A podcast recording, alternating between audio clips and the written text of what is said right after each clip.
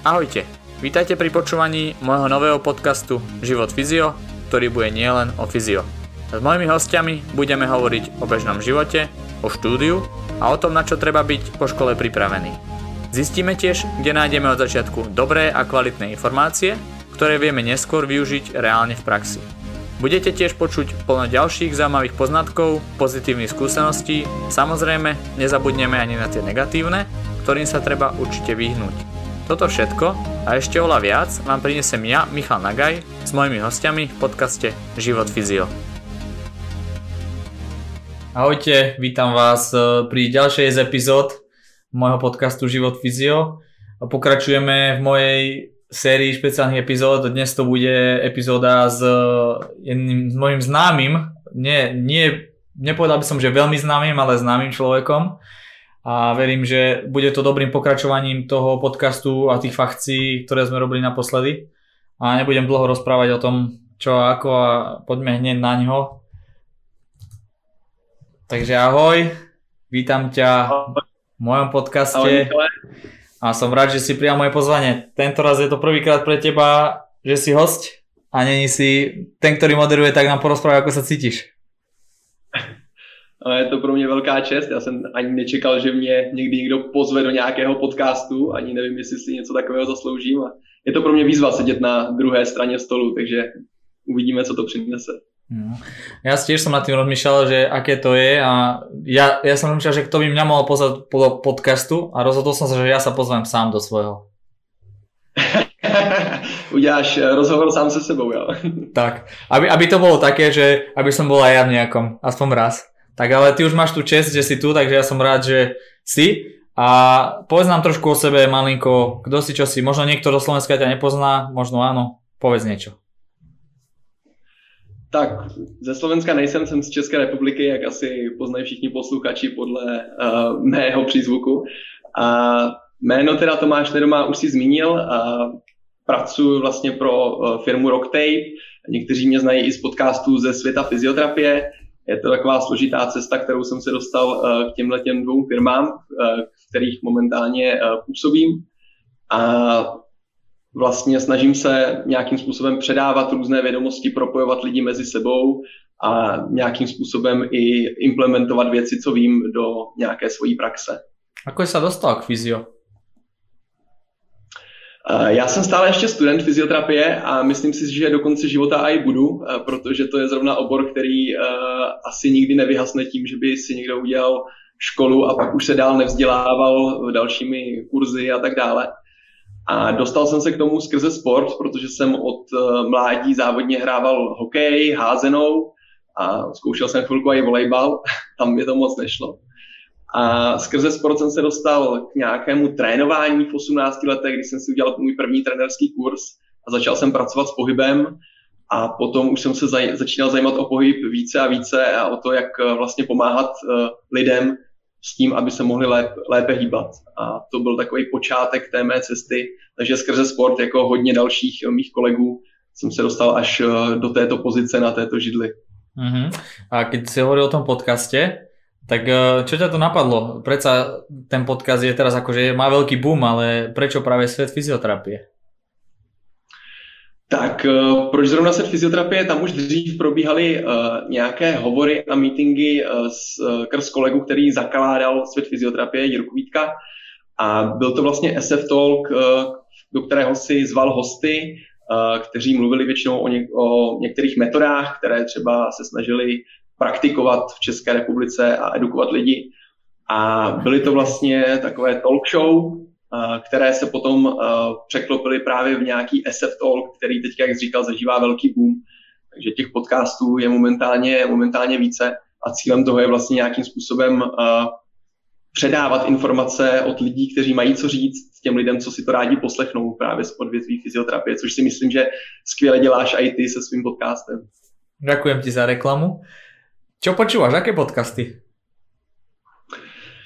Uh, počúvam. Tvůj jsem slyšel teďka vlastně, jak jsi mě pozval, tak se musím přiznat, že jsem první slyšel, uh, co jsi měl s Kubou Kmeďkem, s kterým jsme taky dělali vlastně takový pokec a to bylo moc fajn, to se mi líbilo, jak jste to zpracovali. Jinak, co já osobně dál poslouchám, tak spíš potom mimo fyzio, to znamená buď nějaké motivační anglické podcasty, a nebo potom, co jsem poslouchal, tak třeba, uh, nevím, jestli znáš podcast Brain VR, což jsou dva uh, studenti uh, neurověd a ti mají docela zajímavé věci, takže třeba tohle to jsem ještě poslouchal, ale toho více záleží na co, na co je nálada. No. Hmm. Inak ja som pozeral, trošku som si robil prieskum, že koľko tých podcastov je na takéto témy, ktoré rozberáš či už ty alebo ja. A moc som ich teda nenašiel, či už mm. vo svete, alebo, alebo aj celkovo tu Československu, asi to sa bavíme, že skoro vôbec. No. No, moc toho není a v tom světě já jsem jich pár poslouchal a mně to přišlo, že tam je vždycky nějaký, eh, je to teda můj pohled, vždycky nějaký týpek, který si zve dva, tři kamarády a povídají si, ale nebylo to pro mě nějaký hodnotný, spíš oni se tam utvrzovali ve věcech, co sami propagují, ale, nepři, ne, ale možná jsem jenom narazil na dva, který mě zrovna neseděli. Ale teďka ještě vím, že právě začal nový podcast od uh, Asociace studentů fyzioterapie a teď měli první díl a vím, že taky vykopli vlastně míč do vzduchu, takže taky asi novinka, která uh, snad bude taky fungovat. Čím víc kvalitních informací pro lidi, tak tím si myslím, že lépe. Presne tak, presne tak. Ja som rád, že, že, nieč, že niečo také je aj u vás, aj u nás a že tí ľudia možno majú spôsob, ako nájsť si kvalitné informácie, lebo ja viem, že keď som bol študent, proste to bolo strašne ťažké pre mňa nájsť nejakú fakt kvalitnú informáciu niekde len tak hodinu nazvem to, lebo toto je fakt ako keby my niekde hádžeme tie informácie, ktoré sú fakt kvalitné. Jak říkáš, no, já si myslím, že dnešní doba už je taková, že k těm informacím uh, není těžký se dostat, ale zase náročný filtrovat ty relevantní informace, protože těch informací je obrovský kvantum a když si vezmeme třeba sociální sítě, tak tam je teďka obrovský boom skrz sdílení různých příspěvků, jak se co má dělat, nemá dělat, lidi to navzájem napadají a už si myslím, že je taková ta hranice toho, kde je vlastně to dobrý předávání informací a kde je nějaké to, nějaký ten misunderstanding v tom pochopení. Takže tam si myslím, že ty podcasty by to měly, pokud se budou dělat kvalitně, uh, nějakým způsobem třeba i udržovat na dobrém levelu. Keď sme pri tom, ako by sa to malo robiť, alebo ako by to bolo podľa teba najlepšie, ako by si, alebo čo by si nazval, čo je top terapia pre teba, pre človeka, čo by to malo podľa teba obsahovať?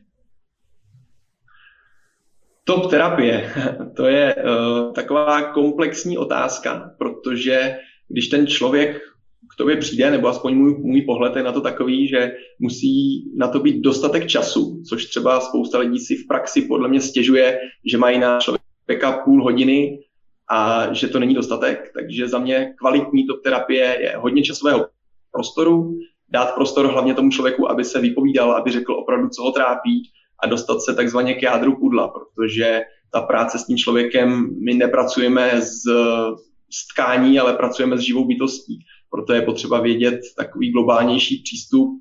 Je to vlastně nějaký biopsycho, eh, sociální, spirituální model, který musíme do toho zahrnout do té terapie. Protože když má člověk bolesti například bederní páteře, a my se snažíme buď to přes nějaký fasciální release, přes nějaký mobilizace, manipulace, eh, nějaké kompenzační cvičení tomu člověku pomoct, tak samozřejmě ano, můžeme mu pomoct, i už jenom tím, že s ním mluvíme, že mu říkáme, že to bude lepší, tak nějaké placebo vždycky funguje. Placebo není prosté slovo, ale je součástí té terapie. Ale zároveň jinak ten člověk tu bolest bude vnímat, eh, když bude v pohodě a nebude mít žádné problémy a jinak tu bolest bude vnímat, eh, když eh, zrovna ho vyhodili z práce, má hypotéku a do toho se s ním rozvedla manželka a ještě mu umřel křeček tak prostě těch uh, inputů do té hlavy je tolik, že ta bolest může být mnohanásobně větší a s tím by ten terapeut vždycky měl nějakým způsobem kalkulovat. Takže musí to být komplexní. A poslední věc asi nějaký uh, multidisciplinární přístup, když nevím, anebo když vím, že toho člověka musím někam odeslat, tak vědět kam, což si myslím, že je jedna z nejcennějších věcí, mít ty kontakty, uh, fyzio, aby měl kontakt na dobrého ortopeda nebo poslat kam na rengen, na magnetickou rezonanci, anebo naopak poslat k trenérovi, hele, tenhle ten týpek s tebou zacvičit, co potřebuješ, já s ním jsem v kontaktu a tím pádem si takhle tu práci nějakým způsobem rozdělovat. Což si myslím, že když by to takhle fungovalo všude, tak by to bylo úplně skvělý. No to by bolo. Ja vždy hovorím, že to je hľadanie ihly v kope sena. Keď ten človek príde a chce vedieť, e, chce vedieť čo, čo s ním je a je to strašne ťažké. A ja si, čo vnímam najťažšie je nájsť ten, tú príčinu alebo to hneď na prvý šup a vlastne ukázať tomu človekovi, že toto je cesta, ktorú vy, to je jedna z najťažších vecí, ktorú ja vnímam ako fyzioterapeut.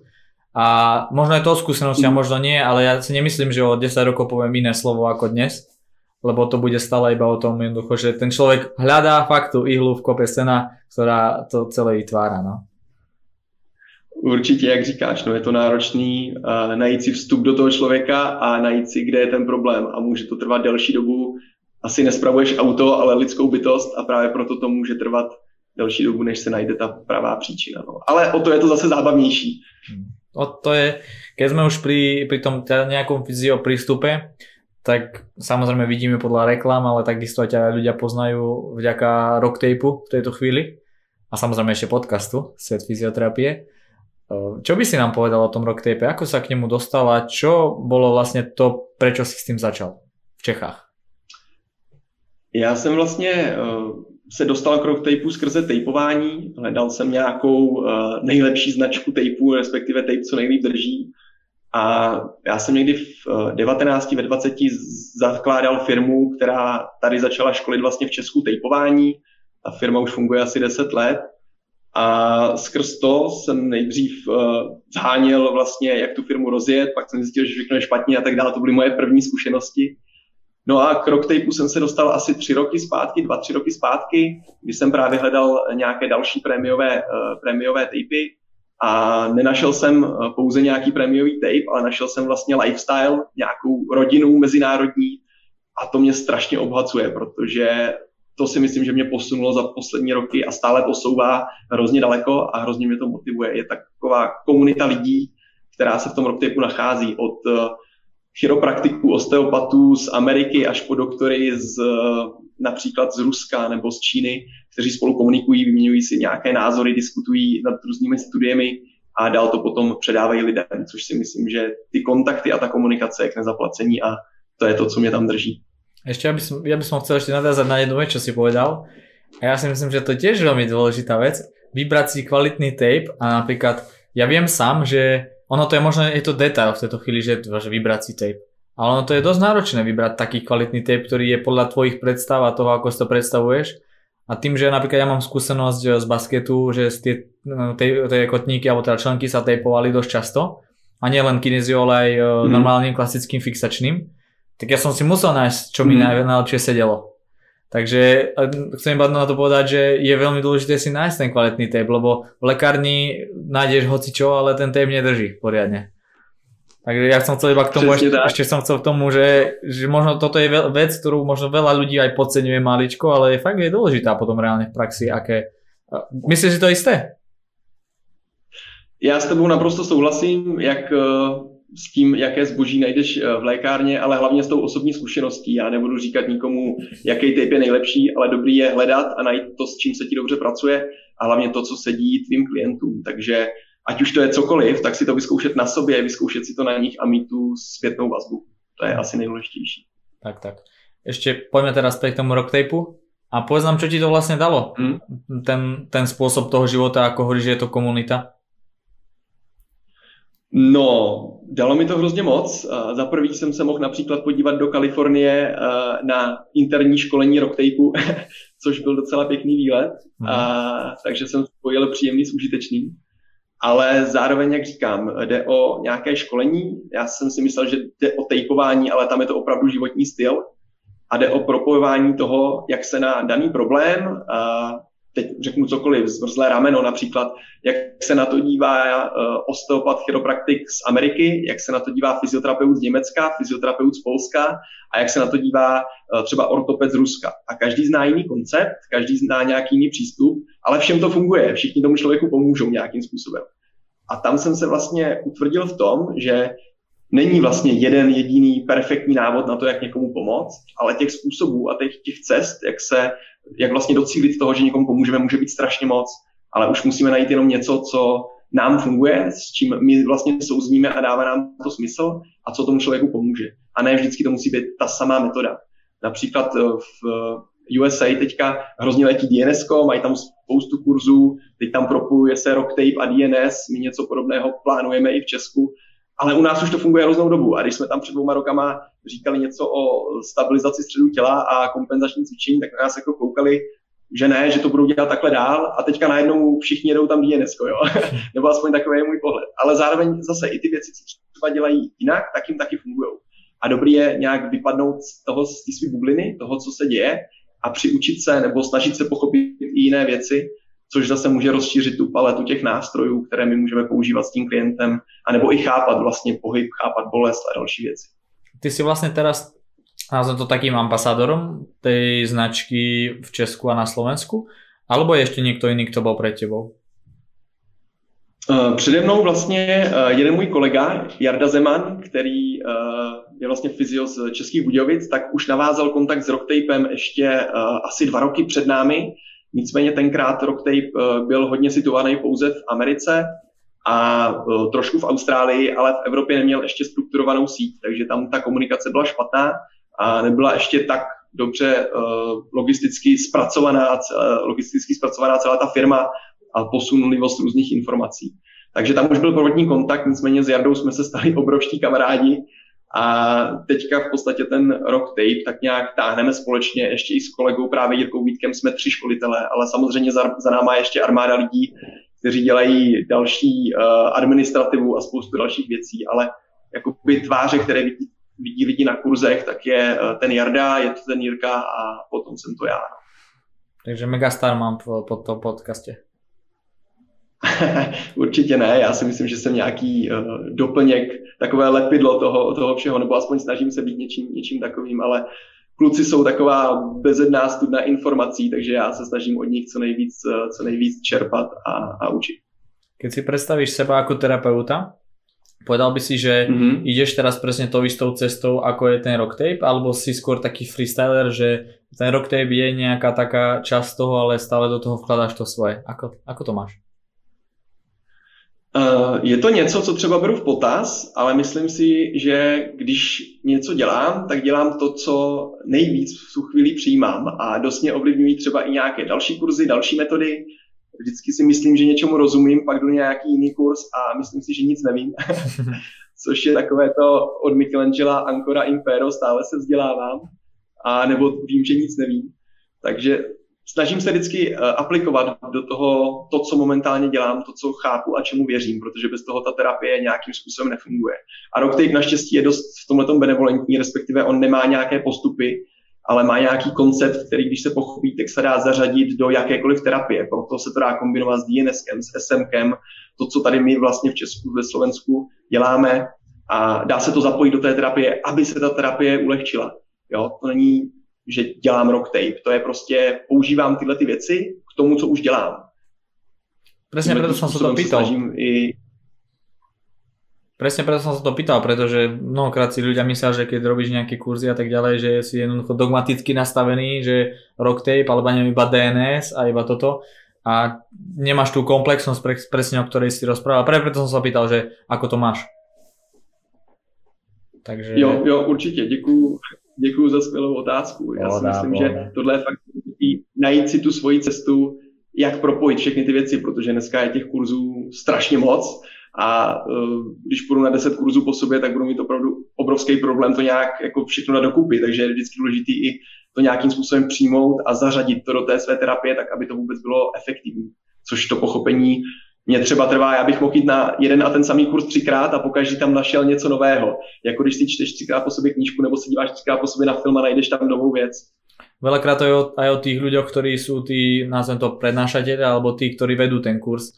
Mnohokrát to je o tom, že jeden človek má taký kurz a možno druhýkrát ideš na ten istý a ten človek je úplne iný a možno to má úplne iný rozmer. A keď sme pri kurzoch, čo je tvoj taký najlepší kurz, ktorý si kedy zažil, alebo čo ti najviac dal? Uh, nejlepší kurz, těžko říct. Uh, já to rozdělím na mě bavili a co jsou super, že se mi zařadil do té terapie a pak na ty, který jsem v tu chvílku nějakým způsobem nepřijal. A možná to bylo mým osobním nastavením, anebo jak říkáš, uh, hrozně důležitý je nějaký stejný mindset nebo stejné nastavení toho, toho lektora, a když je vlastně stejné, tak, tak je to dobré, protože když s tím lektorem si nesedneš, tak už to může pokazit i ten kurz. A já třeba poslední, co jsem vlastně, co jsem byl na kurzu, tak byl od Zieheltu, což je zase americká, americká firma, založil to vlastně doktor Eric Kopp, a která vlastně ten koncept se hrozně rozrostl, teďka už je i v Evropě, má asi 5 nebo 10 levelů. A tenhle ten koncept je za mě uh, skvělý, se spolupracují i s Rocktapem, přesto jsem se k tomu dostal, ale kdo nezná, určitě vyhledejte si Z-Health, Erika Koba, mají spoustu videí i na YouTube, často doporučujeme i na kurzech a to mě docela dost inspirovalo o tom, jak funguje tělo a hlavně jak funguje mozek. Ja som o tom ani nepočul. Toto je prvýkrát, čo počujem také meno. Možno teda viem, o čo sa jedná, ale fakt som to ešte nepočul. Tak to si určite pozriem. Ďakujem, ďakujem ti za túto informáciu. Mm, poďme na moje rubriky, z každého sa ich pýtam. Neviem, či si zachytil, že ich mám, ale však už teraz budeš musieť na ne odpovedať. A povedz mi, čo sa ti najviac nepodarilo v živote, alebo aj vo fyzio. Fú, myslíš ve fyzio nebo při školení? no, môžeš povedať, čo ťa napadne prvé. Co mě napadne první? Toto nebolo prvé, čo teraz uh, ja... Já si myslím, že uh, například při té uh, při terapii jsem dřív měl hrozný problém, že jsem uh, věděl, jak něco má být a snažil jsem se to tomu člověku nutit. A myslím si, že to bylo nějaká psychologická cesta, kdy já jsem tomu člověku vnutil nějaký syndrom, který ten člověk má a on ho potom přijal i s tou bolestí. A to si myslím, že byla moje největší začátečnická chyba, kterou jsem aplikoval u více lidí. Nevím, jestli víš, co myslím, vím, vím, ale chápem. takový to, teď jsem Jo? Takže tohle to si myslím, že snažím se teďka uh, tuhle tu věc odbourat a pracovat vlastně s tím, abych tohle to nedělal. Takže to si myslím, že byly takový největší chyby, které jsem dělal a stále na tom pracuji. Co se ti najmä podarilo? Fú, to by asi mohli hodnotit ti, kteří se mnou mají nějakou zkušenost. Uh, asi obě dvě tyhle ty stránky. Já si myslím, že já mám hroznou radost, když někomu pomůžu. Když někomu pomůžu od bolesti, a zlepším mu kvalitu života, zlepším mu pohyb. Mám třeba radost, když se mě, samozřejmě je to trošku uh, egoistické, ale mám i radost, když uh, pomůžu někomu, komu třeba nikdo jiný nepomohl. tak uh, se pak můžu poklepat po ramenu, ale je to nějaký egoismus samozřejmě. A když za mnou třeba přišel nedávno jeden hokejista, který říkal, už jsem byl všude, nikde mě nepomohli a ty mu potom za tři, čtyři sezení pomůžeš od bolesti, kterou měl třeba dva roky a on pak může hrát hokej a pak ti děkují z toho týmu další tři lidi. A nebo i jenom blbost, že za tebou přijde ženská, kterou půl roku bolí hlava a ty ji jenom úplně jednoduchým uvolněním uh, nějakých fascí a svalů na obličeji pomůžeš od bolesti v uchu a na tváři a pak ti volá jí manžel, že jí manželku přestala bolet hlava po půl roce. Takže to jsou takové takový maličkosti. Ale jinak třeba ve školení, já jsem hrozně rád, když to školení někomu něco dá, protože ty školení jsou na když tam chodí nějací uh, sběrači certifikátů, kteří vyloženě jenom projdou kurz a, a nic jim to nedá, ale když pak se mi někdo ozve, hele, teď jsem přesně to, co jsi říkal, aplikoval do své terapie a fakt mě to pomohlo. A nebo se i ozvou, hele, jak mám udělat to a to? Já říkám, hele, nevím, ale vyzkoušej, třeba tohle mě napadá, není vidět. A když jim to pak pomůže, protože tím, že já uh, už je pár kurzistů prošlo pod rukama, tak jsem strašně rád, když mi dají tu zpětnou vazbu, že jim to pomáhá, protože mě to pak dává smysl dělat. To je, to je pekné. Určite aj s tebou súhlasím, že toto sú také tie najlepšie nazvem to zážitky toho fyzioterapeuta, keď, ten, keď vyrieši nejaký problém, čiže nepovedal by som, že to je egoistické, skôr by som povedal, že to je, že to je niečo, čo ako keby možno posíli to tvoje sebavedomie a potom tým pádom môžeš byť oveľa, nazvem to nie, že priebojnejší, ale oveľa sebavedomejší s tvojou terapiou, že robíš to, čo robíš kvalitne a že není to niečo iba tak, lebo nepomo- človek nepomôže len tak niekomu, kto má dva roky problém, proste ten človek musí niečo ovládať, aby to reálne dokázal. To je môj názor na to a myslím si, že ty asi súhlasíš tiež. Děkuju, určitě jo. Já si myslím, že to je nějaká satisfakce, kterou potřebuješ. Když by ti to nefungovalo a těm lidem nepomáhal, jak se říká, při nejhorším tomu člověku nepomůžeš, ale když nepomůžeš deseti lidem z deseti, tak už asi bude někde nějaká chyba. No. Takže já jsem rád za každého člověka, kterému můžu nějakým způsobem pomoct. Hmm. Môžeme podľa mňa pilne prejsť aj k veciam alebo k dôvodu, prečo som ťa zavolal do tohto podcastu. Predtým som mal mm-hmm. podcast uh, s Pavlom Hartelom, kde sme rozoberali fascie a nejakú tú hlbokú terapiu, nazvem to. A teraz potrebujem jednu vec spraviť a potrebujem vypnúť túto hudbu, ktorá mi hrá, takže počkaj, pauznem si to. Teda pokračujeme, pokračujeme a teda ako som povedal, ten hlavným dôvodom, prečo som ťa zavolal, bolo to, že som chcel nejakú tú povrchovú terapiu rozobrať a dostal som na teba dobrý tip, že by si nám mohol niečo dobrého povedať o týchto veciach. Tak do prvej témy alebo takej jedných hlavných tém by som chcel, aby sme zabrdli a to, je, to sú tie inštrumenty alebo inak povedané IASTM, nazvime to tak. Porozprávaj nám trošku o tom niečo málo. Takže IASTM to je vlastně Instrument Assisted uh, S uh, je Soft Tissue Mobilization, což znamená uh, pomocí nástroje se snažíme mobilizovat nějakou měkkou tkáň. U rocktapeů na to nahlížíme trošku jinak, říkáme, že to je IANSM, kde tam není soft tissue, ale neurosensory modulation, kdy se vlastně snažíme spíše stimulovat určitá nervová zakončení a, uh, nebo obecně různé receptory a tím vlastně docílit nějakého úspěchu, což je asi takový největší rozdíl mezi uh, různými těmito, těmito nástroji. Jedná se o, někdo tomu říká fasciální nože, také se můžeme doslechnout. A jedná se vlastně o pomůcku, která by nám měla pomoct pracovat právě uh, s člověkem, s jeho nastavením a také s měkkou tkání, kterou bychom se pomocí tohoto nástroje mohli snažit ovlivnit. S tím, že u Rocktape používáme hnedka několik nástrojů a e, s různými vlastně zaobleními a různými nástavci, tak aby jsme tu paletu zase měli v tomhle co nejširší.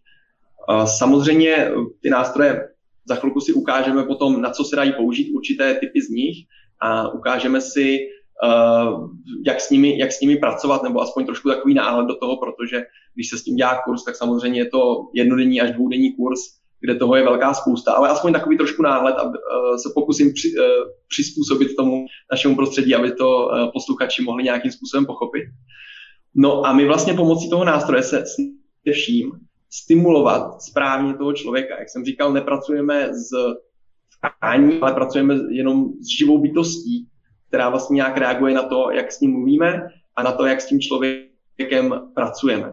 Já bych tě poprosil možná, abys mě tam hodil první obrázek, na který bych uh, popsal takový základ, po kterého bych se potom mohl odpíchnout. Tak, máš ho tu? Děkuji moc. Takže uh, propojení mozku a pokožky. My vlastně uh, dole vidíme kůži, přes kterou my uh, vlastně se snažíme komunikovat s naším mozkem. A ať už děláme masáž, nebo ať už tejpujeme, baňkujeme, anebo právě používáme tyhle ty nástroje, tak přes tu kůži se nám vlastně ten dotek dostává do mozku. A to je to nejdůležitější, protože uh, vlastně Robert Schleip uh, vyvrátil nějaký mechanickou, nějakou mechanickou deformaci fascie, nějaký fascial release ve smyslu, že tu fascii změníme. Uh, tahle ta studie myslím, ukazovala, že aby jsme strukturálně změnili tu fascii, tak bychom potřebovali 140 kg na centimetr čtvereční velkou sílu, což je obrovská síla, kterou by ta tkáň nemusela, nemusela vydržet nebo ten člověk.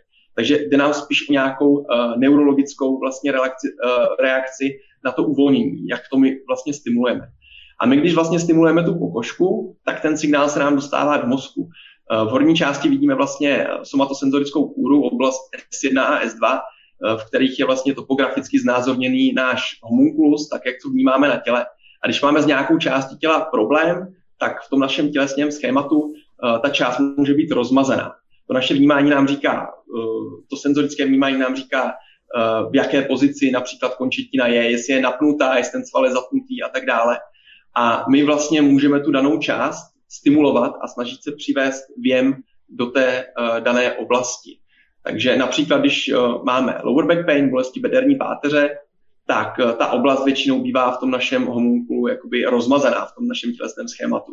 A my pomocí tohohle nástroje, například pomocí těch bladeů, se můžeme snažit na tu oblast zase zacílit, čímž zaostříme tu naši uh, kortikální mapu a můžeme se zase uh, zbavit nebo zbavit bolesti anebo ovlivnit nějaký pohybový vzor tím, že ten pohyb můžeme dělat bezbolestně. Co je důležité tady říct, tak že ten věm toho tlaku je vnímán ve velmi starém mozku v limbickém systému, kde jsou vnímány i emoce, takže ten dotyk vlastně souvisí s emocemi a s nějakou naší předchozí skutečností, co jsme zažili. Takže když třeba Často se uvádí příklad, když jdeme po lese a šlápneme na kladce, který nám se vrazí do nohy, tak jinak tu bolest bude vnímat někdo, kdo třeba šel takhle někdy po lese v džungli a takhle šlápl na klacek a on to byl had a ten ho kousnul a málem pak umřel. A jinak to bude vnímat někdo, kdo chodí normálně po lese a už ani nevnímá, že ho něco škrábe po noze. Takže ta naše zkušenost je uh, hrozně důležitá a to my musíme všechno zapojit do té terapie.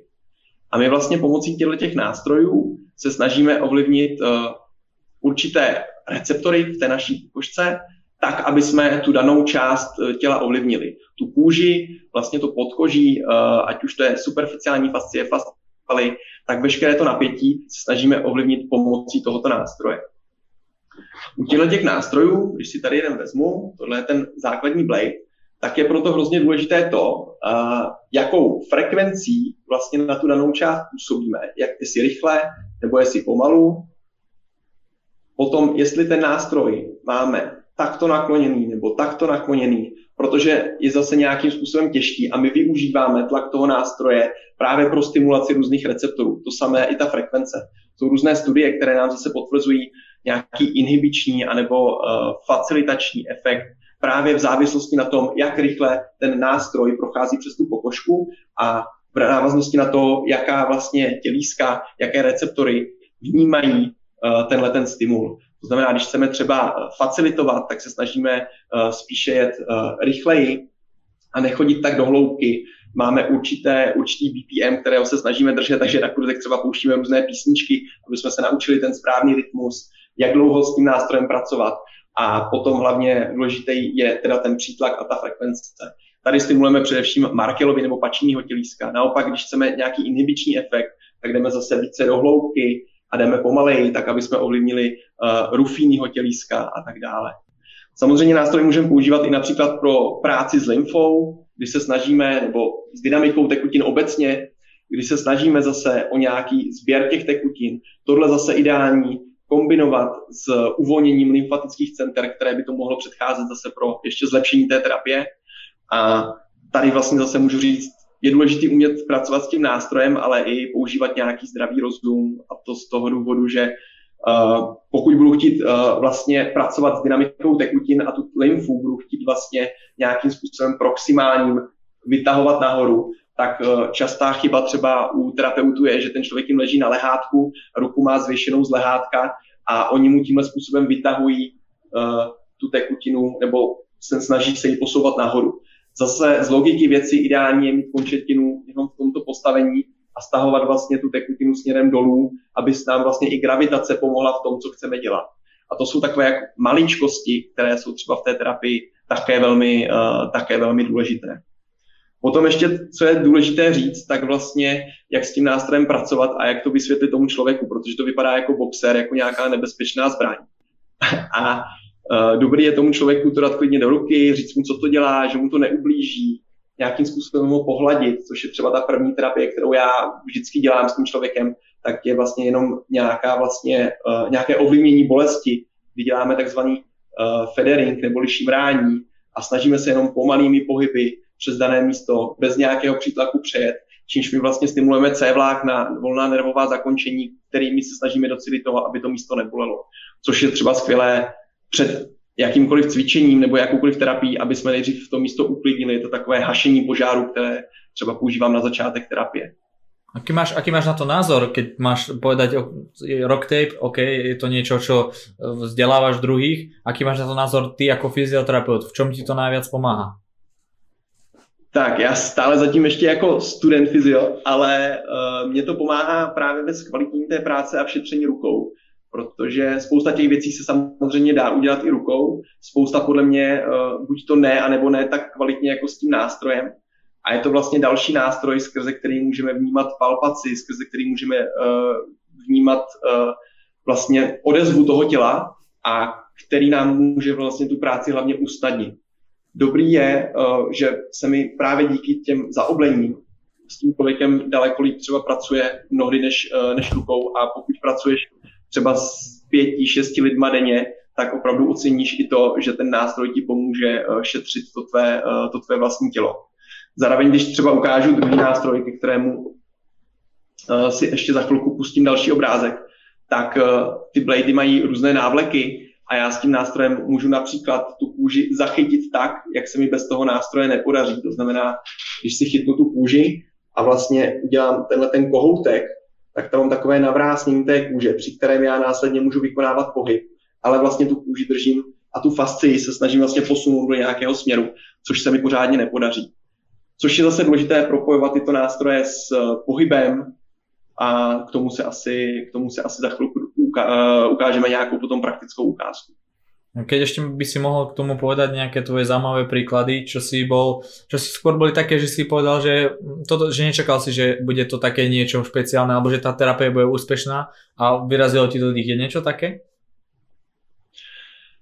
Uh, asi jo, nebo respektive největší wow efekt byl pro mě, uh, když jsem tohleto použil u jednoho kamaráda, který měl dlouhodobě problém uh, s karpály a já jsem vlastně použil přesně tenhle ten nástroj, jak jsme si ukazovali uh, v oblasti mediálního nervu, kde jsou vlastně určitá uh, místa predispoziční, v kterých my můžeme pracovat, kde nám ten mediální nerv prochází více povrchově a dochází tam k různým vlastně entrapmentům nervovým, kterým vlastně já jsem si připravil i obrázky. Možná nejdřív mě tam pust obrázek, abych tohle vysvětlil.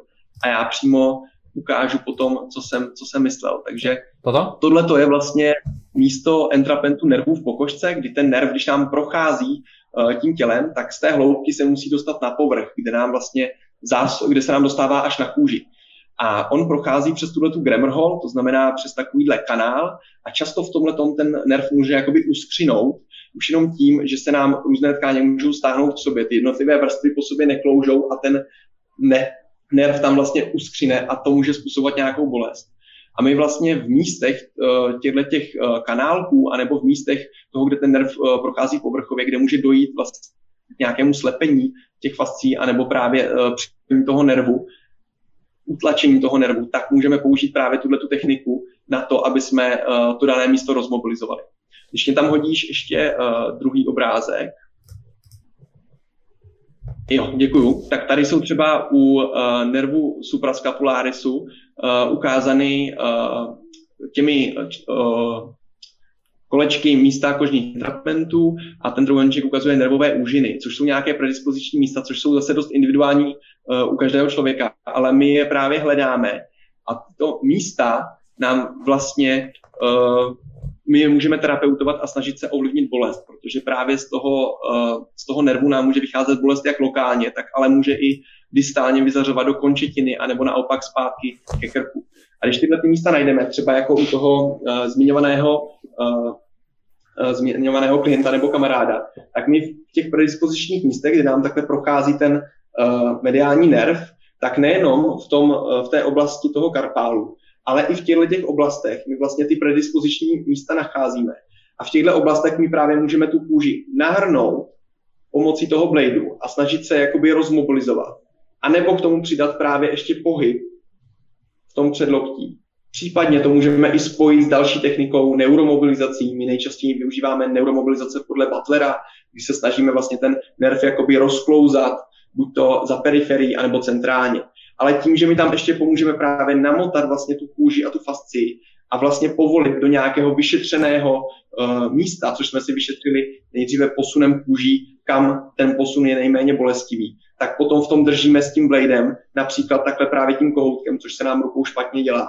A buď to rozmobilizováme jenom tu kůži, anebo právě k tomu přidáme nějakou takovouto neuromobilizaci, třeba právě podle Butlera. A u něj to fungovalo úplně extrémně skvěle. Hnedka uh, ty bolesti se snížily. A vlastně potom jsme zařadili nějaké ještě doplňkové tejpování a právě tu neuromobilizaci na doma.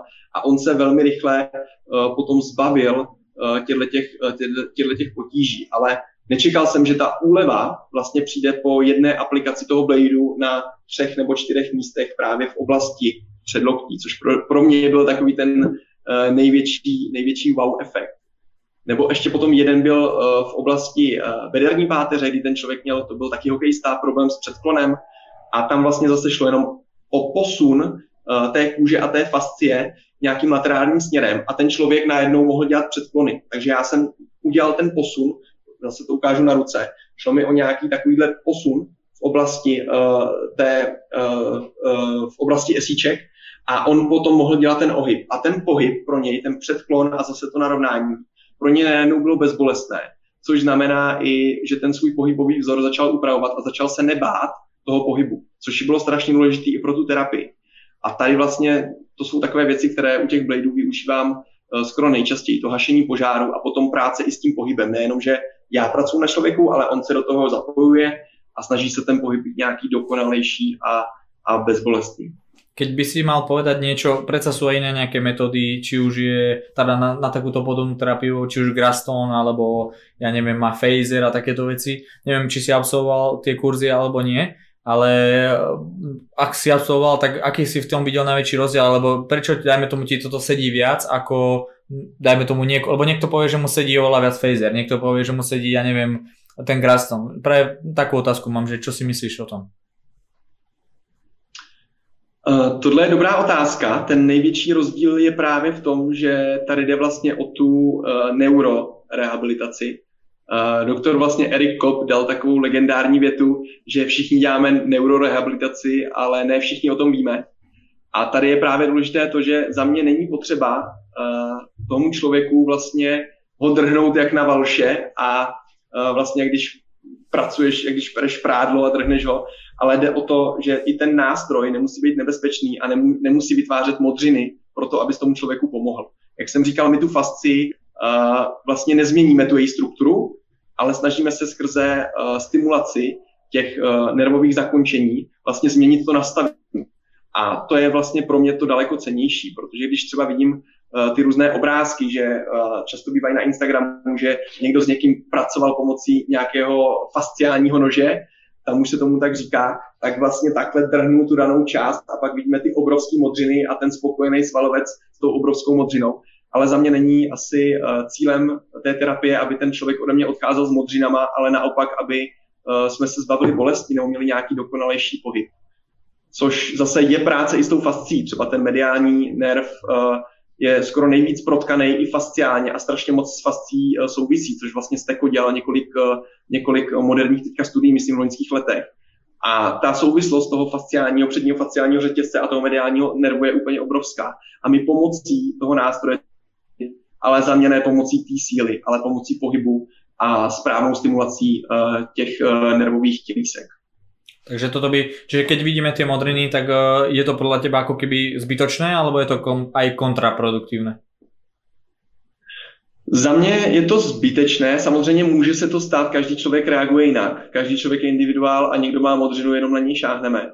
Ale nemělo by to za mě být cílem té terapie a nemělo by to být ve většině těch případů. Může se modřina objevit, samozřejmě ano, to se stává i po baňkování, k kterému se dneska dostaneme ale nemělo by to být cílem té terapie. To si myslím, že, že určitě ne, protože zase při uh, vytváření té, té modřiny uh, nám může potom docházet k nějakým nežádoucím účinkům, k nějakým fibrozám a podobně, což si myslím, že by spíš uh, ten člověk neocenil v budoucnu. To aj v minulej epizóde v podstate Pavol povedal Pavol Hartel, že tam není v princípe dôležitá, že tam nemôže byť modrina. Nem, teda nemôže, nemala by hmm. byť po tej terapii, že práve, že tam môže, môže tam byť opuch alebo nejaké také lokálne niečo, ale nemala by tam byť žiadna nejaká viditeľná modrina, aby to potom nespôsobovalo práve tieto veci, o ktorých si hovoril. hovoril. Čiže dobre, že si to spomenul, že si ďalší človek, ktorý to presne takto vysvetlil. Bo podľa mňa veľa ľudí si to možno pletie. pletie. Tak a keď si spomínal to bankovanie, tak poďme na to rovno. Ak ešte, ak ešte, ak teda ešte máš niečo, čo by si chcel povedať k, tomuto, tak môžeš, ale keď nie, tak plne, plne prejdime k tomu bankovaniu a všetci ho poznáme, všetci vieme, ako každý ho robí tak, jeden robí tak, jeden robí tak. Skús povedať svoj názor na to, zase môžeš brať či už z rocktapu alebo hoci ako, po, pojmi si to ako chceš. Uh, u toho baňkování, já se vezmu baňky rovnou k sobě, máme zase strašně moc druhů těch baněk, každý většinou zná nějaké ty statické baňky, skleněné, pak jsou zase ty uh, baňky, jsou různé mechanické pistole, které vytahují víc ještě ten tlak a tak dál. A já jsem vlastně uh, nikdy nepoužíval ty statické baňky, párkrát jsem to měl na sobě na masáži. Vychází to vlastně z čínské medicíny, uh, nějakého potlaku, dříve to bylo i eh, z historie vlastně toho baňkování, že se snažili vlastně vyhánět ďábla z těla, bylo nějaká hijama, což je vlastně mokré baňkování, kdy dali tu baňku, pak to místo nařízli a zase dali baňku a vytahovali jakoby tu špatnou krev a ďábla z těla. Za mě spíš ten moderní přístup, který jsem teda absolutně přijal od rock tapeu, neměl jsem s tím tu předchozí zkušenost, takže pro mě to bylo jednodušší, že jsem nepřepisoval něco, co jsem měl zažitýho. Ale za mě to bylo skvělé v tom, že opět to bylo zase zapojení s pohybem, protože veškeré ty techniky, co, co dělá Rocktape a co já jsem přijal, tak nejsou pasivní, ale jsou aktivní. Zase, když má někdo například epikondylitidu, já mu dám baňku do oblasti, uh, do oblasti extenzoru ruky, ale potom kromě nějaké mobilizace kůže a kromě nějakému negativnímu tlaku neboli podtlaku, který my v tom vytvoříme, který nám zase může sloužit k nějakému uvolnění, což je za mě super, tak ještě přidáme nějaký pohyb, který nám zase zajistí nejenom ten eh, vnější sklus těch tkání, ale i ten vnitřní sklus těch tkání. Takže já, když si tam dám tu baňku, takhle si ji vytáhnu, tak už mě vznikne nějaký potlak a potom s tou baňkou můžu pracovat. Můžu za prvý teda dělat nějakou vnější mobilizaci, můžu dělat i kohoutek, můžu dělat vytažení nahoru, ale zároveň ten člověk se mě může hýbat. Může dělat extenzi flexy předloktí a tam zase vzniká ten vnitřní sklus při tom potlaku. A při tom potlaku nám zase může docházet k odlepení těch jednotlivých struktur, k odlepení fascí, kde často právě vzniká ta adheze těch fascí, a, e, což je vlastně takové to přilepení a e, to, že ta, ty tkáně po sobě nekloužou, ale že ty tkáně vlastně se hýbou jako jeden celek, místo toho, aby po sobě klouzali. Co často zase několik je studií potvrzujících, uh, například v oblasti zase dolních zad, že při bolestech, chronických bolestech zad, ty fascie po sobě nekloužou. A jakmile se rozkloužou, tak ty, ta bolest není, není vlastně taková. Takže ta denzifikace, ne fibroza, ale denzifikace, což je vlastně takové to zatuhnutí, tak to je to, čeho my se chceme primárně zbavit. Ale k tomu potřebujeme i ten pohyb toho člověka, aby ta terapie byla ještě účelnější. A keď sa bavíme teda o tých bankách a o tom celom, uh, využívaš to, využívaš to aj ako no, na regeneráciu? Alebo, lebo vieš, niekto to využíva na regeneráciu, niekto to využíva čisto na terapeutické veci. Ako to máš ty? Uh, hele, v podstatě jak ty blady, tak ty baňky se dají používat na zlepšení mobility, flexibility a tak dál. Uh, já, já to nejčastěji používám, jak ty blady, tak i ty baňky v rámci nějakých fasciálních řetězců, nejvíce inspirujeme vlastně Majersem, nějakýma zájemnýma rovinama a v těch potom pracuju. A například u těch baněk, tak uh, tam je to za mě úplně skvělý uh, na oblast právě těch zad, uh, bederní, hrudní a krční páteře, kde já to používám za prvé na nějaké mobilizace, kdy ten člověk se může hýbat, může v kočce vlastně jenom prohýbávat páteř a dá mu tam ještě ten vnitřní zkus pomocí těch baněk. Ale používám ke korekci což je, třeba jsem viděl od tebe na Instagramu skvělou fotku, uh, kdy si použil baňky na vlastně pozici, na upřesnění pozice té lopatky, kdy my vlastně dvě nebo tři baňky uh, dáme na určitou část těla, spojíme ji gumičkou a potom ta daná část těla vlastně nám nemůže uhnout a když nám uhne, tak o tom ten člověk hnedka ví, že má nějakou zpětnou vazbu z toho místa. To znamená, když bych si to dal například na břicho a snažil se udělat dřep a měl ty dvě baňky spojené gumičkou, tak když bych v tom dřepu vlastně rozpojil ten svůj střed těla, tak ta gumička se natáhne mezi těma baňkama a tomu člověku to dává zpětnou vazbu, že se má zase vrátit zpátky. Takže i tak toto používám. Ja napríklad eh, teraz, keď ho sa bavíme o tom, tak som objavil, buď že to využívam na diagnostiku ramena. Že vlastne ako keby mm. ich eh, dám okolo lopatky a skúmam vlastne prečo to rameno, lebo napríklad prišiel mi človek, že dvihol ruku a že boli, boli ma to. A ja som si dal banku napríklad na horný trapez, potom som si dal, teda na stredný trapez, potom si dal na romboidy a potom dajme tomu na serratus. A chcel som vedieť, že keď som dal jedno, že či to je tak, keď druhé a tak som to vymenil a potom som spravil to, že som dal kombináciu dvoch a chcel som vedieť, že čo zlepšuje, čo zhoršuje a napríklad to mi podarilo fakt, že som zistil, že ten romboidy nejako nefunguje a keď tam tá banka bola, tak zrazu to išlo. Spravil som no, trošku som spravil nejaké cvičenie na tie roboidy, bum, a hneď to išlo. Čiže ja sa, ja sa s tým hrám aj čo sa týka diagnostiky takéto celkové, že ako keby, lebo v podstate to spôsobí ten potlak aj to, že tie svaly tam trošku viac sa zapnú ako inde a viac menej potom hmm. ten pohyb je oveľa ľahší. Takže aj toto je možno možnosť, ako sa to dá v budúcnosti využiť aj, aj na diagnostiku. Super, super. Určitě skvělá zpětná vazba. To, tohle, tohle si myslím, že je na tomto krásný, že já se vlastně od lidí, co to používají a i od těch kurzistů dozvídám skvělé nové věci. Na každém kurzu se dozvím něco a to je to super, že každý něco používá a do něčeho to hnedka zapojí. Hele, tady by to šlo a to toho člověka nejvíc, eh, nejvíc, vlastně, nejvíc vlastně obohacuje. Mě tohle to připomnělo práci s uh, jedním tenistou, který měl problém uh, s ramenem a já jsem vlastně v rámci uh, zadního šikmého řetězce tu baňku dal v oblasti torakolumbarní fascie až někam uh, k gluteálním svalům a tam jsem pracoval vlastně s uvolněním uh, té fascie. To znamená, třeba taková ta česká levitovská škola je, že jdeme do nějakého předpětí, kam nám vlastně ta kůže nebo ta fascie nejde a tam držíme a čekáme na takový ten takzvaný fenomentální. A e, například osteopatické školy zase ze západu spíš dělají nějaké mobilizace podle Maitlanda, že když mají tu baňku, tak se snaží rozmobilizovávat v tom daném místě. Takže záleží, co komu funguje. A mě právě tímhle tím způsobem, já jsem se snažil tu tkáň tahat právě opačným směrem k té kyčli, tak eh, se mi úplně změnil eh, pohyb toho ramene. Jak se říká, když eh, ten pohyb nevychází z ramene, tak musí vycházet z druhé strany na kyčli, tak tady to platilo dvojnásob. A já jsem vlastně tímhle menším pohybem, přitom kdy ten člověk měl v ruce gumu a snažil se vlastně dělat ten svůj odpal, při kterém měl nějaké problémy s ramenem, tak úplně změnil ten pohyb, jenom když já jsem tu baňku posunul v oblasti těch gluteálních svalů asi o 4 cm tím laterálním směrem, což teda pro mě bylo docela překvapení a skvěle to fungovalo. Hm, tak to je zaujímavá tiež vec, ktorá, ktorá môže byť vyskúšaná v praxi. Super. A ja tu mám ešte takú jednu vec napísanú, že na čo sa podľa teba veľmi zabúda a v podstate sa nerobí s tým. Čo myslíš? Já si právě myslím, že uh, většina lidí ty baníky používá uh, tím stylem, že je prostě někam dá a čeká. A nebo že je používá moc.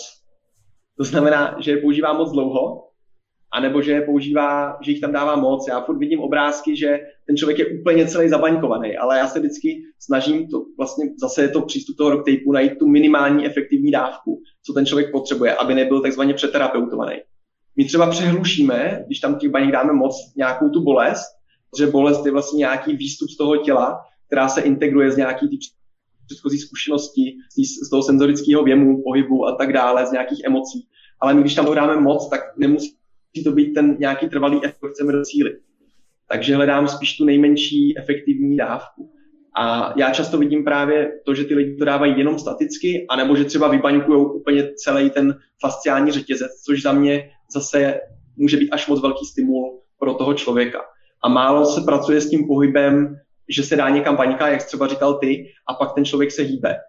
Uh, to si myslím, že, to si myslím, že je furt ještě podceňováno a že by se to mohlo víc zařadit do té terapie, protože za mě, funguje, za mě to funguje skvěle. Naopak ještě u těch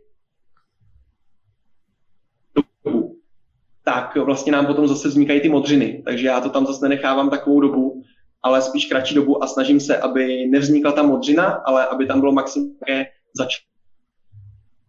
začátek, na kterým bych to mohl v rychlosti popsat. Hmm. Teraz nám to trošku se, tam seklo nám to trošku, tak to prosím tě zopakuj, co si povedal posledné. Tak, nevím, kdy se mi to, kdy se mi to seklo. Uh. Ale ještě jsem říkal, že máme, uh, že tam mám poslední obrázek, že bych to popsal uh, vlastně na něm, co se děje, co, čo, co chceme, aby se dělo pod tou baňkou. Jo, jo, jo. Kdy vlastně uh, my nechceme, aby uh, nám tam došlo k nějakému zízevatění, to znamená vazivovatění té tkáně. Ale když máme nějaké poškození kůže, tak v tom místě se nám vylije hemoprotein, který obsahuje velkou složku hemu. A my chceme jít tou cestou eh, ne toho eh, zízvatení, ale právě hemoxygenázy, kdy se nám uh, tvoří právě oxid uh, uhelnatý, vyplavuje se nám tam biliverdin, bilirubin, což je takové to za, zažlucení, zafialovění toho místa, vyplavuje se nám tam železo a to je vlastně to, co my, to, co my vlastně chceme, aby se v tom místě dělo a ne, aby ta část zase nějakým způsobem zvazivovat těla. A my, aby jsme podpořili tu funkci té oxygenázy, tak do toho právě vstupujeme tou baňkou anebo tím, nebo tím plejdem. A když ta baňka tam je moc dlouho, tak zase tam může být nějaký nežádoucí efekt modřiny. Už to není jenom začervenání, které se často přisuzuje uh, histaminu, ale je to právě uh, už, přímo, uh, už přímo nějaká ta modřina, kterým, kterých já nejsem úplně, úplně příznivce. Proto třeba já nedávám úplně uh, nebo ne, ne, nejsem zastáncem těch potlakových pistolí, kdy se tam dává zase až moc velký za mě podtlak pro to dané místo, ale je to zase můj názor. Neříkám, že ta terapie je špatná, to určitě ne. Já s tím zkušenost nemám, ale zase je to za mě uh, velký vstup do toho těla. No, ja, ja som nejako na rozmezi toho, čo rozprávaš ty a nejakú svoju skúsenosť, čo mám, ale viac menej sa prikláňam k tomu, čo si povedal. Proste keď je to nejako podložené aj nejakými štúdiami a takýmito vecami, tak není dôvod, prečo by to malo byť proste inak. A napríklad, mož, aj ja tiež tie banky nenechávam tam staticky 10 minút, keď ich využívam, tak ich využívam v nejakom dynamickom pohybe alebo v niečom, aby som tam niečo vytvoril a nie iba tak, že proste dám tam na 10 minút a vybavené. To, tá, tá, taká terapia ma mňa teda osobne nebaví a nevidím v nej hmm. ani nejaký veľký zmysel z pohľadu toho, že terapeutického efektu. Tak to asi poviem. Máš nejaký praktický príklad k tomuto, ktorý by si zase povedal, že okrem toho teda, čo si hovoril, tenistu ještě něco také špeciálne, čo tě napadá? Uh, já třeba v oblasti hamstringů, tak třeba doporučuji to baňkování, já hodně pracuji se sportovcema a tam se mi to hrozně líbí, uh, jak vlastně to dokáže uvolnit to dané místo a vlastně uvolnit třeba až vlastně zase v zadním fasciálním řetězci, řetězci přímém, tak ať už baňkovat nejenom ten hamstring, ale i třeba části nad tím a části pod tím ten člověk má úplně jiné rozsahy pohybu. Často mi někdo říká, no jo, jenže veškeré tyhle ty rozsahy, co my vlastně docílíme tím tou baňkou nebo tím bladem nebo rolováním, tak jsou vlastně na nic, protože oni trvají třeba pět minut a pak to je zase zpátky.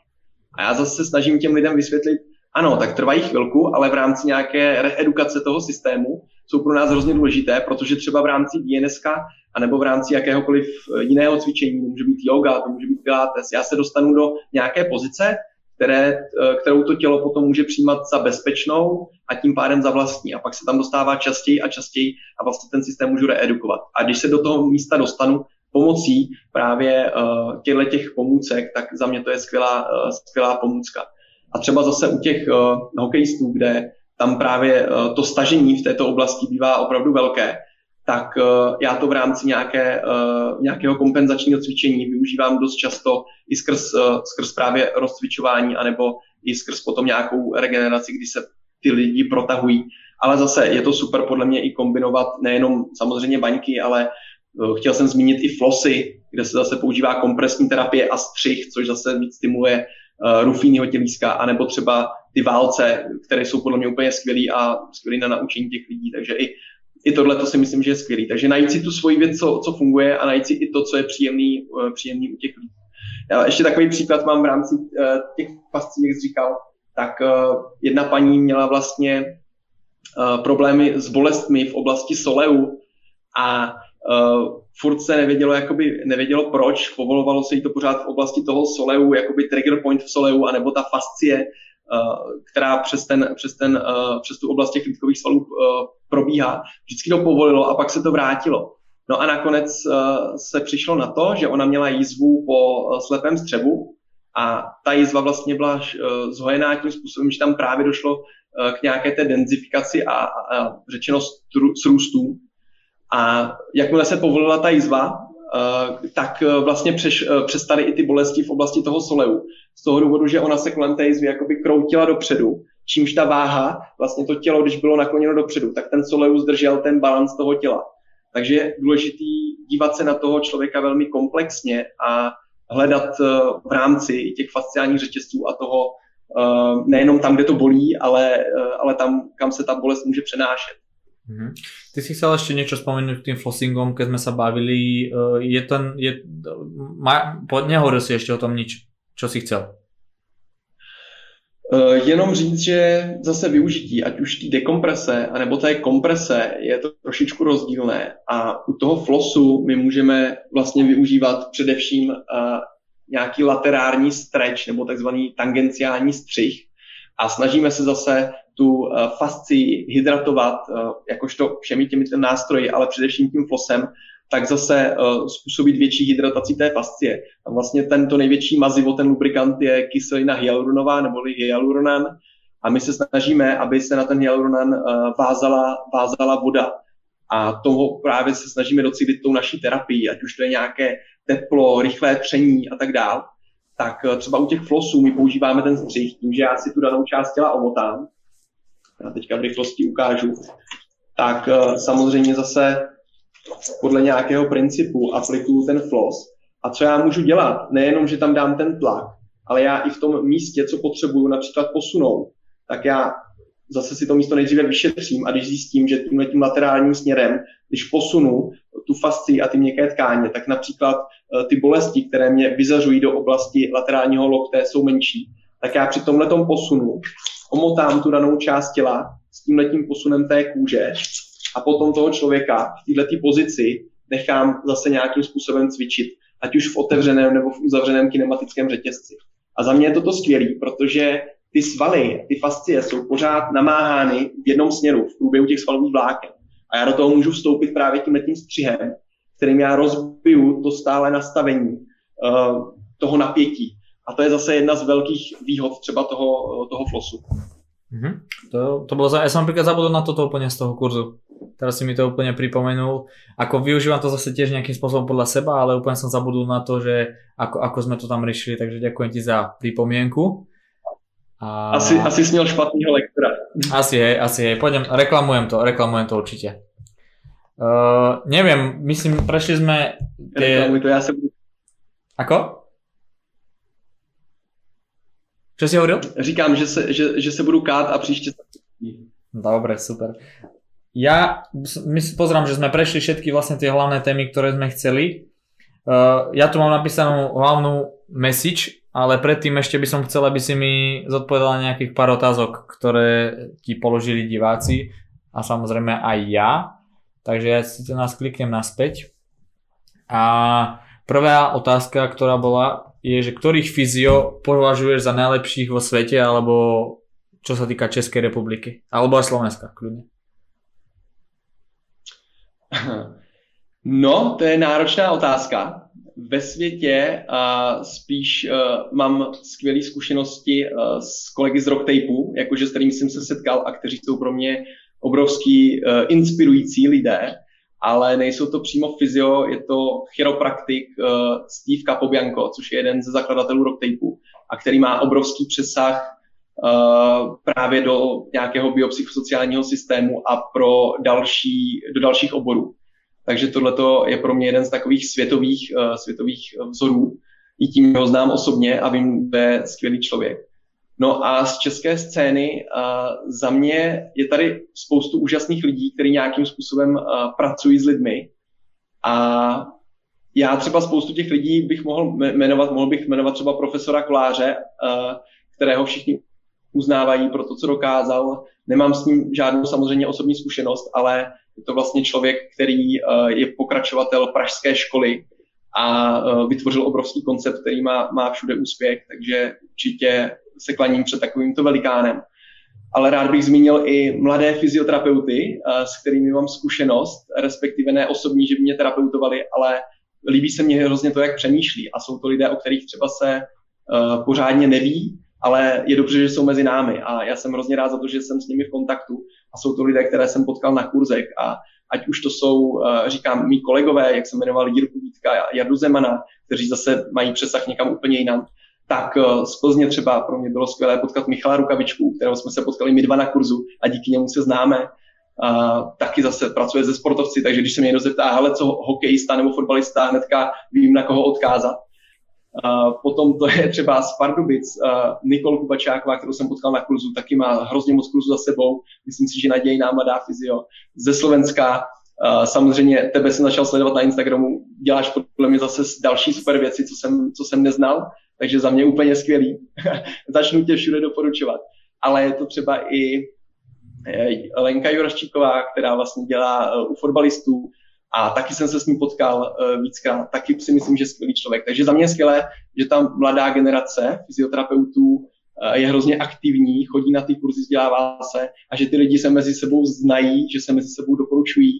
A to si myslím, že je úplně úžasný, protože ta konekce, ta síť, která se tady protkává v tom Česku a Slovensku, tím, že my dva se můžeme potkat na kurzu, pak tady na podcastu, tak to si myslím, že to je ta největší síla i té budoucnosti toho, uh, toho nějakého terapeutování a té sítě, která se nám tady vytváří. Myslím si tiež. A k tým kurzom ja som mal ešte jednu špeciálnu otázku na teba prichystanú. A to, Aký bol, aký bol tvoj najlepší zážitok z kurzu? Alebo, a nie že najlepší, ale aký kurz bol podľa teba úplne, že bol pre teba ako keby nie že najkvalitnejší, ale bol taký, že pamätný. Nemusíš hovoriť Plzeň, kde sme boli. Já nemůžu říct, který já, já nemůžu říct, který kurz je nejlepší, protože já to říkám na konci každého kurzu, že byli nejlepší ti lidé. Ale ne, za mě třeba uh, opravdu ta Plzeň, kde jsme my byli, tak to bylo skvělý, protože to bylo našlapaný uh, jak už odborníkama uh, v oboru, jak byl tam prostě uh, Radek Nekula, uh, Michal Rukavička a tak dál, tak tam byli i další právě uh, mladí fyzio a bylo to skvěle protkaný. Tam jako klobouk dolů před Michalem, který takhle dal do, do kupy tuhle tu skupinu. A za mě to byl opravdu zážitek. Já jsem spíš byl poctěn, že jsem mohl být součástí této akce. Ale takový třeba silný zážitek pro mě byl na kurzu tejpování, kdy jsem uh, tam měl ještě s jednou fyzio, která to školila se mnou, tak jsme tam měli vlastně slepou fyzioterapeutku, která tam přišla s vodícím psem. A bylo hrozně náročné to popisovat tak, aby to pochopil někdo, kdo vlastně na to nevidí, kdo si to pak ošahá. A pro mě to byla obrovská výzva. A mně se stalo takový hrozný průser v té době, protože ten pes potřeboval na záchod. A ta uh, vlastně fyzio mě poprosila, jestli bych mohl toho psa jít vyvenčit. A já jsem šel do parku a ona říkala, normálně uh, jí vypust, já teďka nevím to jméno, třeba Lily, a pak zavolej Lily, Lily ke mně a ona hnedka přiběhne. Ona je prostě vycvičená, to je pes za čtvrt milionu korun a ona přiběhne. No, já jsem přišel do parku, co jsem vypustil, pes udělal a už jsem ho neviděl. A teď jsem si tam chodil po tom parku a řval jsem Lily, Lily a, a ten pes nikde. Jsem říkal, že jsem přišel obsat za čtvrt milionu korun a že prostě to bude hrozný průser, jestli někde srazí auto nebo jestli ho někdo ukrad. No nakonec jsem Lily našel u nějakého Bruna, což byl jiný pes, kterého tam venčil starší pán. Tak jsem Lily zase přivázal a pak jsem dovezl zpátky, radši jsem to té paní neříkal. Ale to byl, to byl třeba dobrý zážitek, že i takovýhle lidi se objeví na kurzu a že i, že i tohle to se tam samozřejmě může dít. No. Zaujímavé. Bude, tak to by bol drahý špás. To by byl drahý kurz. Dobre, ďalšia otázka. Top kniha na ISTM, alebo teda na tú techniku a na bankovanie. Máš niečo také? Hele, člověče, zrovna na to IASTM a na baňkování, na ty moderní přístupy je hrozně málo zdrojů a za mě je nejlepší sledovat ne ani tak knihy, protože ta zkušenost s těma nástrojem, hlavně s těma IASTM, je tak malá, že to uh, zatím na žádnou uh, relevantní knihu podle mě nemá. A i ty výzkumy, co jsou, tak jsou nové. Třeba v rámci Rocktapeu, to je skvělý. My jsme před rokem ten kurz učili jinak než letos, protože se ukázalo, že určitý stimulace uh, kožních receptorů jsou úplně jinak, než byly před rokem. Že byla jiná studie, která vyvrátila to, co bylo a potvrdila něco nového. Takže jsme předělali koncept, ale i to je skvělý na tom Rocktapeu, že se takhle posouvá a že je potřeba sledovat nové trendy, protože i u toho baňkování je spoustu studií, které jsou obsáhlejší, ale jsou spíš o tom statickém baňkování, ale třeba o tady tom dynamickém baňkování toho je hrozně málo a ty studie jsou o, já nevím, 100 lidech, 50 lidech, 20 lidech, což je hrozně malý relevantní vzorek. Takže právě ano, může nás to někam nasměrovat, je to nějaký podklad, protože vždycky se snažíme mít tam jak tu zkušenost, tak i nějaký ten eh, podklad, ale furt je to ještě mladá metoda. Takže za mě spíš sledovat ty nové studie, nové výzkumy a tím letím se řídit, než přímo literaturu bych doporučil spíš sledovat ty nové trendy. Mm-hmm. Dalšou otázkou je, a to je odo mě, aký je tvůj fyziosen? Fuh, tak tohle je asi nejtěžší otázka, kterou jsi mě položil. Protože mě ten sen se uh, tak nějak v průběhu let mění. On se tak nějak vytváří při interakci tím, uh, s tím, co zrovna, co zrovna dělám a co mi dává smysl. A pár let zpátky jsem si říkal, že bych uh, chtěl mít uh, nějakou kliniku velkou, uh, v které by byl skvělý tým lidí, což si myslím, že stále někde asi, asi, asi je. Ale myslím si, že to je hlavně ten tým lidí a nemusí to být ta klinika, ale je to to, co jsem už zmiňoval, ta nějaká provázanost s těma lidma, což nám ukázala i momentální situace, že dokážeme být v kontaktu s lidmi online, tak jako my spolu třeba teďka vytváříme tento podcast. A je to podle mě hodnotná úroveň. A já bych chtěl vytvořit nějakou komunitu lidí, respektive lidí, co spolu komunikují, co sdílí zkušenosti a uh, co se nebojí říct druhýmu, hele, proč dělal tohle, mě, mě to nesedí, být jako kritický. ale zároveň i si třeba dávat nějaké hinty, odkazovat na sebe a tak dále.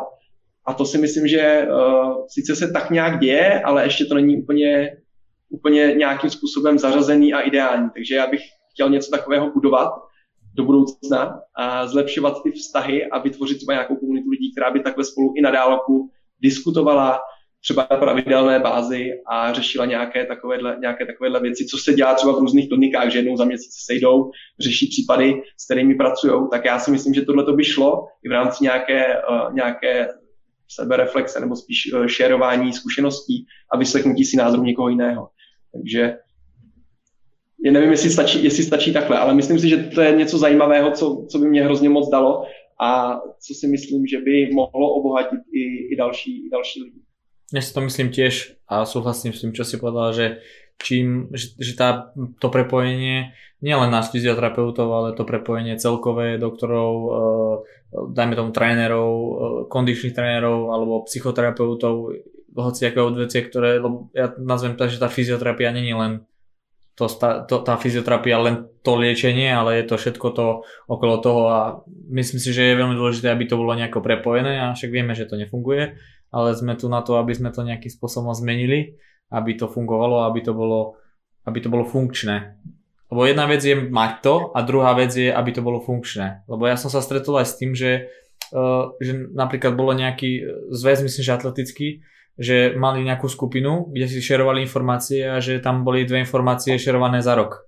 Hej, a to je, to, že to není funkčné. To je to iba pro forma. A myslím si, že tej proformy je dosť a treba práve, že takéto spolupráce ako aj my teraz, že najmä tomu, že sme konkurenti podcastoví a stretli sme sa tu a riešime jednu vec a je to to prepojenie, ktoré by malo fungovať a malo by byť to ideálne pre nás a na záver by som chcel ťa vedieť nejakú hlavnú message pre tých ľudí. Je toto jedna z nich, čo si teraz povedal? Já si myslím, že asi jo, že bychom měli nějakým způsobem hledat, co nás spojuje a uznávat, co nás eh, nějakým způsobem rozděluje. A když se budeme tímhletím řídit, tak uh, si myslím, že to je cesta k lepším, k lepším zítřkům, protože já třeba, jak říkal, v podstatě, že jsme konkurenti, já to tak jakoby neberu nebo ani nechci brát, ale spíš to brát tak, že jsme uh, souputníci za, uh, na stejné cestě, kteří se snaží nějakým způsobem dát, předá, dál předávat informace dalším lidem. A to, že to děláme dva, tak je skvělý. Když nás bude šest, tak to bude ještě lepší. A brat to, brat to tímhle tím způsobem a třeba si i dávat navzájem nějaké informace. Takže to, to si myslím, že je ta, že je ta hlavní message. No. A když lidi prostě mají nějaký problémy, tak uh, prostě každý problém spíš uh, brát tak, že nás postoupá jak mentálně, tak duchovně a nějak se na to snažit povznést, což je třeba věc, uh, kterou já se stále učím a doufám, že se v tom budu zlepšovat, ale myslím si, že to je taky zase nějaká cesta, kterou, kterou se můžeme vydat. Tak ja ti držím palce, aby si sa to naučil a aby si sa ešte mohol naučiť mnoho ďalších podstatných a dôležitých vecí. A v ďalšom rade ti takisto ďakujem, že si prijal moje pozvanie. Bolo to celkom narýchlo, takže ďakujem ti ešte raz a verím, že sa ešte stretneme a že to nebude len pri podcaste, ale že to bude aj naživo. Takže ešte raz Tome, ďakujem ti veľmi pekne a neviem, no, neviem čo viac povedať, podľa ma to bolo úplne zaujímavé a bude to ďalší pohľad na to celé. Já si strašně moc vážím toho, že jsi mě pozval a doufám, že to bylo aspoň trošičku přínosné eh, pro tebe nebo pro ně. Když by to jednomu, jednoho posluchače obohatilo, tak já budu spokojený. Budu rád, když mi eh, někdo dá nějakou, nebo to by dá zpětnou vazbu. A vážím si toho, že jsi mě sem pozval, ani nevím, jestli si to zasloužím. A doufám, že budeš dál dělat tyhle ty skvělé podcasty, protože si myslím, uh, že to děláš dobře, že to děláš líp samozřejmě než já a že to bude dál lidem přinášet to, co jim to, to, co jim to přináší. Takže ještě jednou děkuji moc. Ďakujem Maja a prajem ti ešte pekný zvyšok večera a takisto veľa zdaru v podcastoch a vo všetkom, čo robíš. Maj sa. Čau. Díky. Čau, čau. Díky, čau, čau, ahoj. Tak, e, skončila sa nám ďalšia epizódka podcastu. Myslím si, že to bolo znova poučné, veľa informácií pozitívnych, negatívnych, veľa možno informácií, ktoré sme ani nevedeli verím, že tá ďalšia epizóda, ktorá bude na, nasledovať, bude znova niečo ďalšie do toho terapeutického postupu alebo do, alebo do tej evolúcie, ktorú chcem povedať. Takže vám ďakujem za vašu pozornosť, no a budem rád za nejaký feedback a ako vždy, buďte zdraví a užívajte si život. Čaute.